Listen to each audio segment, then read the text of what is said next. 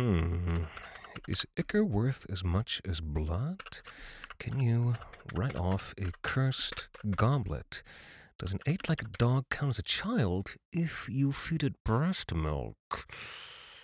Hmm. That's right.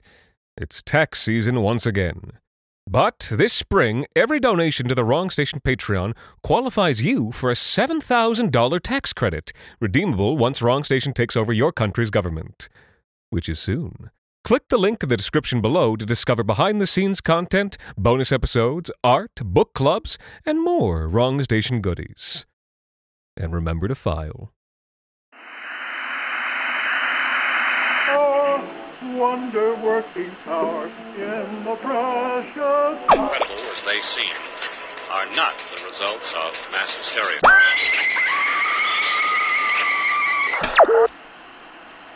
You may wish to adjust the dial.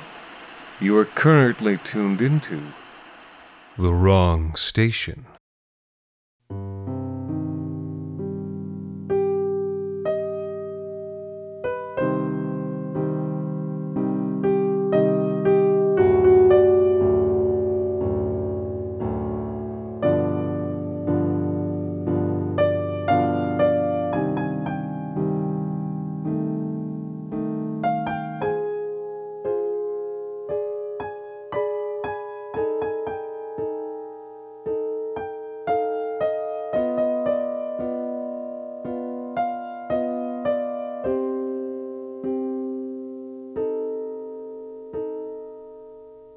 In a city like this, there are a lot more overlooked enclaves than you'd ever imagine.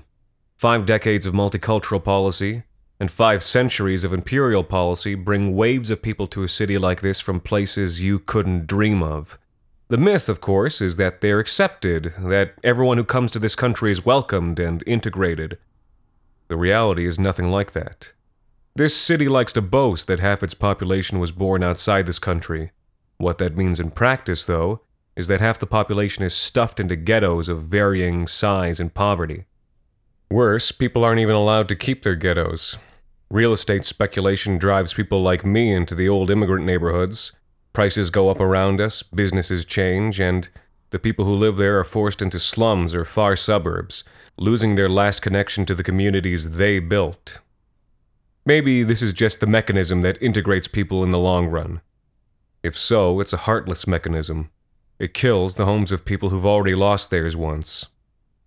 All this is to say, the neighborhood I used to live in no longer exists. It was called Little Karagia, and the Karagis had been living there since their country was racked by an ethnic cleansing in the 70s. It was a bleak, isolated corner of the city, located between the pig killing factories in the West End and a part of the city that was all auto repair shops. When the wind swept one way, it stank of burnt rubber. When it went the other way, blood, feces, and terror. Little Karagia made Little Malta look like downtown. The nearest bus route was a 20 minute walk. Tracks passed through the neighborhood, but no train stopped there. I lived in the third floor garret of a decaying red brick Victorian, abandoned by the middle class a century before. My landlord was named Gavul. He belonged to an ethnic group called the True Karagi and kept a framed picture of General Korosh, that genocidal 70s dictator, in the front hall. Gavul and I didn't like each other, but we had an understanding. I couldn't afford to live anywhere else, and he didn't want a tenant who brought Karagi drama into the building. He called me Ingleso, or English boy, even though I'm third generation Greek Italian. I sometimes think that my own great grandfathers might have been men like Gavul, and it's a thought I dislike. Gavul spent his time on Karagi Facebook or on news sites where words like homosexual and traitor leaped out from blocks of glagolitic text. He was constantly shouting at his housekeeper, a kind, decent woman named Morella. Morella was what they called a foreigner Karagi, and hers was one of the ethnic groups Korosh tried to wipe out. I don't know why she put up with Gavul. I think maybe they had shared some kind of history once before his politics came between them. I didn't like Little Karagia, but if it sounds like I'm complaining, I promise I'm not. The apartment had the same problems as other places I've lived before or since, but Gavul was better about repairs than most landlords I've had. He claimed to have been an engineer in the old country, I don't know if I believe that, but he had a sharp mind that could have done a lot of good if the world had given him a chance to be someone else. As it was, well. But altogether, my time in Little Karagia was better than it was for most people living there. By the statistics, it was an unsafe neighborhood, but as an outsider, an English, that never affected me. I often returned home late, and though a gang of young, unemployed Karagi men liked to hang out at the bottom of my street after dark, they never gave me any trouble. In two years there, I saw a lot of fights, and a lot of people drowsing in alleys with a needle in their arm. But honestly, I always felt safe. I was an outsider, protected. There was an unspoken thing. I wasn't part of their world, and to involve me was to court the involvement from the outside world. After living there a few months, I realized the unspoken thing went both ways. I'd Ubered home late one night, and the driver had been uncomfortable about driving through that part of town. He kept saying, I didn't even know this part of town existed. We took left turn after left turn after left turn, up Duke Schleichlau Street, down Farcombe Avenue, past St. Gasimir's Catholic School. Yep, this is the way, I kept saying. I was a bit drunk, so I poured a glass of water and put a frozen pizza in the oven. It was after 3 a.m., and shouts were echoing up and down the street. I went to the window and glanced through my curtains. People kept their curtains drawn in Little Karagia. Just down the street, the orange glow of an old streetlight cast writhing shadows through a group of struggling figures. It was a fight. That gang of young men had cornered someone, or had been cornered by another group. I craned my neck, trying to catch a better view, and then there was a flash of metal, a scream, and someone went down like they weren't getting up again. My hands were suddenly unreliable, and it took me a couple of tries to dial the police. Some people I'm friends with say you shouldn't ever call the police, that they only make situations worse. I don't know how I feel about that. At that moment, I just did what I could think to do. I've witnessed a stabbing, I said. I gave the nearest intersection. The woman on the other end of the line told me to remain indoors. I stayed by the window, waiting for the police to show up. They never did. Little Karagia wanted nothing to do with the state and it seemed the state wanted even less to do with Little Karagia. In my time there, I never saw a single cop car or ambulance. Fire engines only ever showed up after buildings had burned themselves out. There was one public school in the area, and it was closed. Too expensive for the school board to keep open. The property too worthless to sell off. Little Karagia lived up to its name. It was an island of statelessness floating in one of the biggest cities in North America. A week and a half after the stabbing, a bored sounding detective took my statement over the phone. At the end of the call, he sighed, saying, Well, tensions are high, but can you blame them with what's going on in their country? Before I could ask what that meant, or ask if this wasn't supposed to be their country, he hung up. I did some Googling after that. What's going on in their country seemed to be a new president from one of the so called foreign ethnic groups who had run on a liberal anti corruption platform. I wasn't sure why my city's police had an opinion on Karagi politics unless as part of a general loyalty to thug rule. But this all brings me to the parade. Sometime between October and November is the Caraghian national holiday. The date shifts because Karagia uses the Julian calendar, but it commemorates the Battle of Shavash. Shavash being the Caraghian word for battle. Shavash was a historic victory against, I think, either the Habsburgs or the Ottomans, though I've heard versions of the story where the villains were Russians, Mongols, or even the French or the Portuguese. Once, a woman in one of the dépanneurs down the street, there were two, one foreign owned and one true Karagi, shook her finger at me and said, English, English, Shavash, English, which I think means she thought the English were the enemy in that battle. I suspect that whoever gets power in Karagia just changes the history for their own convenience. Either way, from what I can tell, for true Karagis, the battle became symbolic of their own ethnic struggles, their manifest destiny. Karash used it to sell true Karagi on the concept of genocide. The holiday was banned in Karagia after his overthrow, and then reinstated by Revanchists, and then banned again and reinstated, and so on and so on. And with each new purge and counterpurge, the purged fled here to begin again, and again, and again. Shavash Day came on a cold October morning, the year that I lived there. I woke up freezing. Gavul didn't turn on the heat until temperatures broke zero, and my garret was damp and drafty. Outside, music was playing, and I recognized the tom flute, a sort of traditional Karagi bagpipe. A tom flute is an acquired taste. Stumbling to the window, I saw people already lining the gray streets, dressed in drab traditional attire or the red and gray of the Caraghian flag. Women held children to their hips, men held them up on their shoulders. Coffee and donuts from the low grade local chain were passed up and down, the red paper cups unexpected, incorrect against the backdrop of folk instruments and peasant garb. Something that struck me, even from the window, was that nobody looked happy. Maybe a couple of the children seemed pleased, swinging red and gray flags above their fathers' heads, but nobody else smiled, or laughed, or clapped their hands. They all just stood, waiting without anticipation. Hmm. Is ichor worth as much as blood? Can you write off a cursed goblet? Does an eight like a dog count as a child if you feed it breast milk? Hmm. That's right. It's tax season once again. But this spring, every donation to the Wrong Station Patreon qualifies you for a $7,000 tax credit, redeemable once Wrong Station takes over your country's government. Which is soon. Click the link in the description below to discover behind the scenes content, bonus episodes, art, book clubs, and more Wrong Station goodies. And remember to file. I had to run some errands, though I wasn't sure if any local shops would be open on Shavash Day. I thought about showering and decided not to. It was the kind of gray, grim morning that didn't deserve it. I threw on dirty clothes and slouched downstairs. The door to Gavul's apartment was open, though when I stuck my head around the frame, I saw that he was out and only Morella was there.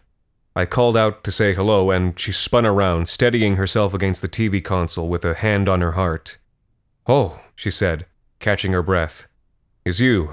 You scare. You scare. One of the things I respected about Morella was how she was always put together, no matter what. She took a quiet pride in her appearance that I found dignified, despite or because of how life had heaped indignities on her. But now a dark shadow was carved through the makeup on each cheek.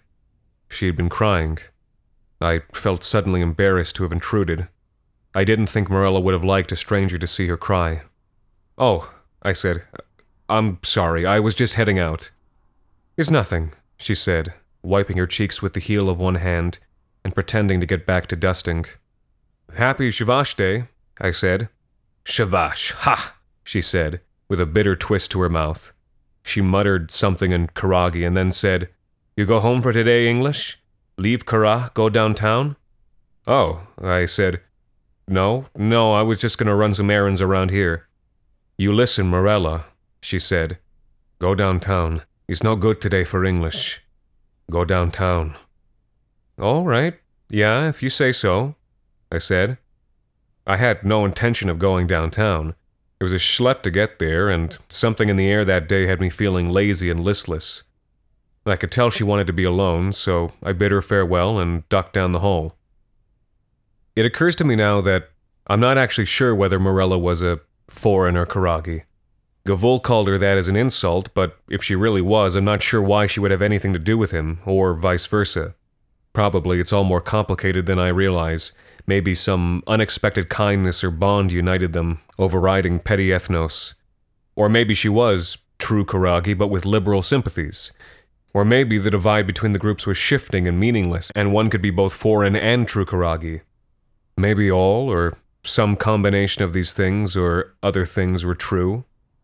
But one thing is certain. She was right that I should have gone downtown that afternoon. The Shavash parade was well underway by the time I slithered down my building's front stoop. The crowds had thickened on either side of the street, and more red and gray flags whipped back and forth, though no more smiles had broken through, and the gray clouds were lowering overhead. A group of children were just passing by with a banner that announced Patriotic Youth from St. Gasimir's Catholic School, in their midst walked one of their teachers, shackled and in red smeared robes. A placard around his neck read Saint Gazimir the Martyr, and the two halves of a cavalry saber protruded from his front and back. On either side walked his anachronistic oppressors, a trio of other teachers dressed as a Cossack, a Centurion, and a Landsknecht. I turned aside and waded through the crowd toward the bottom of the street. Nobody else was trying to get anywhere, and it was slow going to shuffle my way through a sea of red and gray, and getting cold looks from the people I passed, both for daring not to stand and watch the parade, and wearing a jean jacket and black pants, on this day for red and gray. At the bottom of the street, the true Karagi depanneur was closed. Across the street, the foreign owned dep was also closed, and a steel shutter had been rolled down over the storefront. Some true Karagiyus were kicking at it, and someone had tagged it with the words, Lugazicia Karosh. Long live Karosh. The roll of a snare drum drew my attention. I looked up, and behind the Karagi metalworkers and traditional dancers marched the Karagi war veterans. Though whether these were Karagi who had fought in the Canadian forces, or the Karagi army, or both, was unclear to me. They were all gray faced men in their sixties, and in terrible shape, shambling rather than marching to the inconsistent drumbeat. There was something awful about them, in their mismatched berets and fatigues. If these were veterans of the Karagi military, they were men who had done terrible things, and now celebrated the memory. I had this one coworker once, at a factory job I used to work, a Portuguese veteran of the colonial wars in Angola. The only thing I ever heard him say about it was a chilling nonsense phrase We left a lot of babies in the forest. It could have meant a number of things, all of them unthinkable.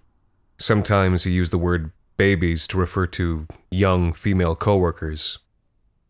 This man had hated the army after he left, he'd worn a beard every single day of his life because the army made you shave. He was haunted. He marched in no parades. But these men had freshly shaven jaws and jowls and proud gray mustaches. These killers felt no remorse for the things they'd done. The phrase leapt unbidden to my mind as they shuffled past. We left a lot of babies in the forest. We left a lot of babies in the forest. Sickened, I was trying to move along when something else caught my attention. A military truck rolled past in the middle of the Veterans March, and then came a red and gray painted float, topped by a huge portrait of General Karosh.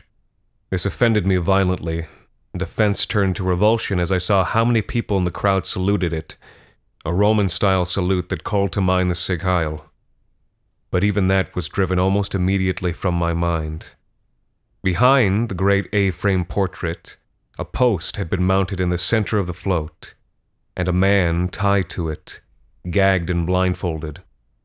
A wooden sign hung around his neck, glagolitic text looping against the grain. Below that sign hung another, with the English translation. Foreigner, it said, homosexual, witch.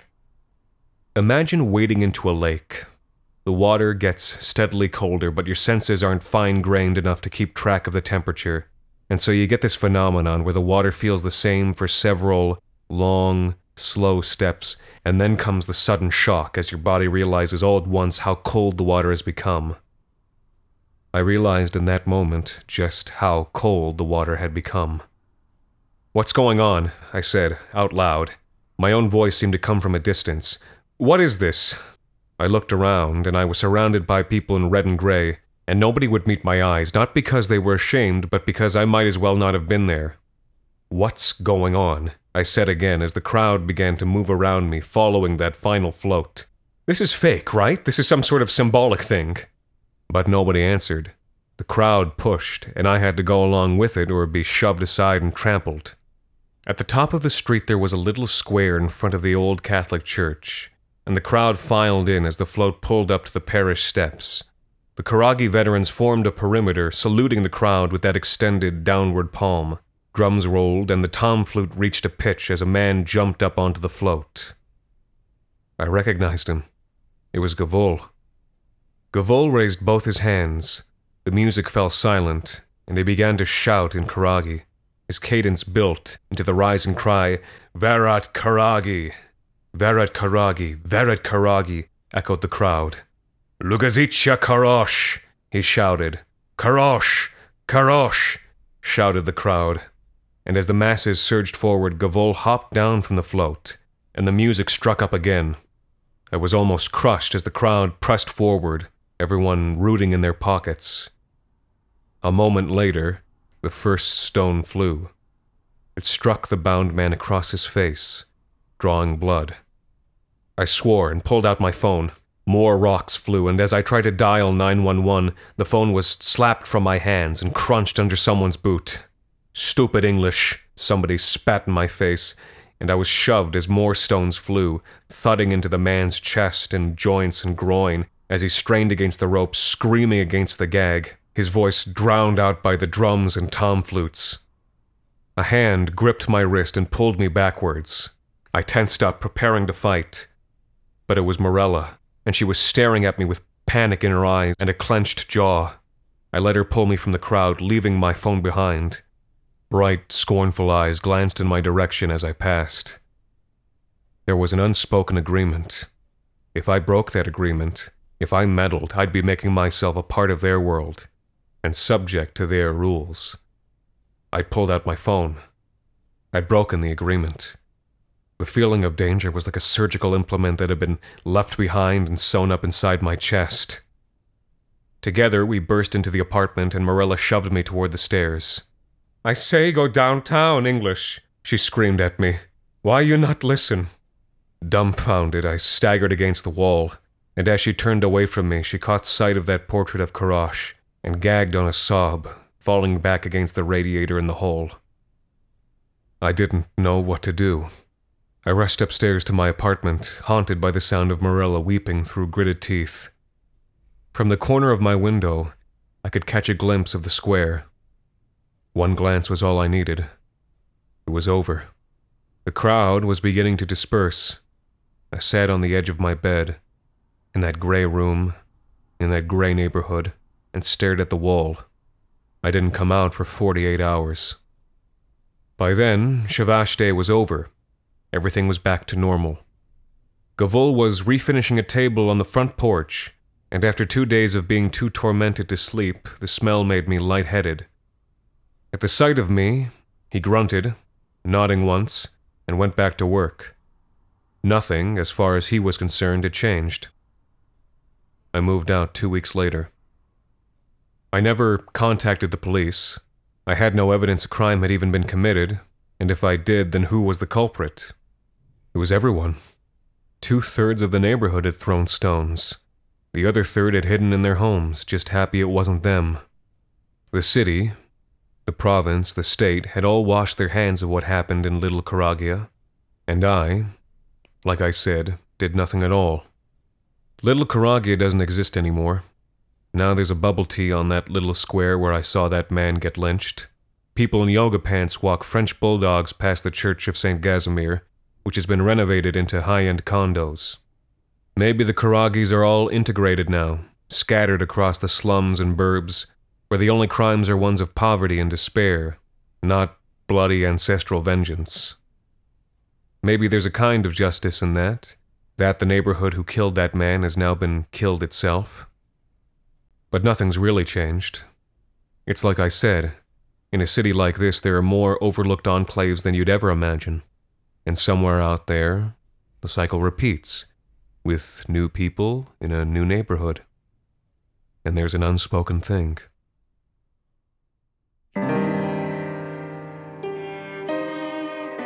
The Wrong Station is made possible by the generous support of our listeners on Patreon. Consider visiting today at patreon.com slash the wrong station. You can also support us by leaving a rating and review on iTunes or wherever it is that you listen to The Wrong Station. This week's episode, National Parade, was written by Alexander Saxton and performed by Anthony Botello. The Wrong Station is co-produced by Alexander Saxton, Anthony Botello, and Jacob Duarte Spiel, with music composed and performed on the piano by Ilan Citrin and arranged for the viola and performed by Viola Schmid. You can subscribe to The Wrong Station on iTunes, Google Play Music, Spotify, and any other of your favorite podcast services. You can follow The Wrong Station on Facebook, Twitter, and Instagram, and email us at thewrongstation at gmail.com. You can also follow The Wrong Station creative team on Twitter at AEW Saxton, AJV Botello, and Jacob BRDS. And until next time, thank you for listening.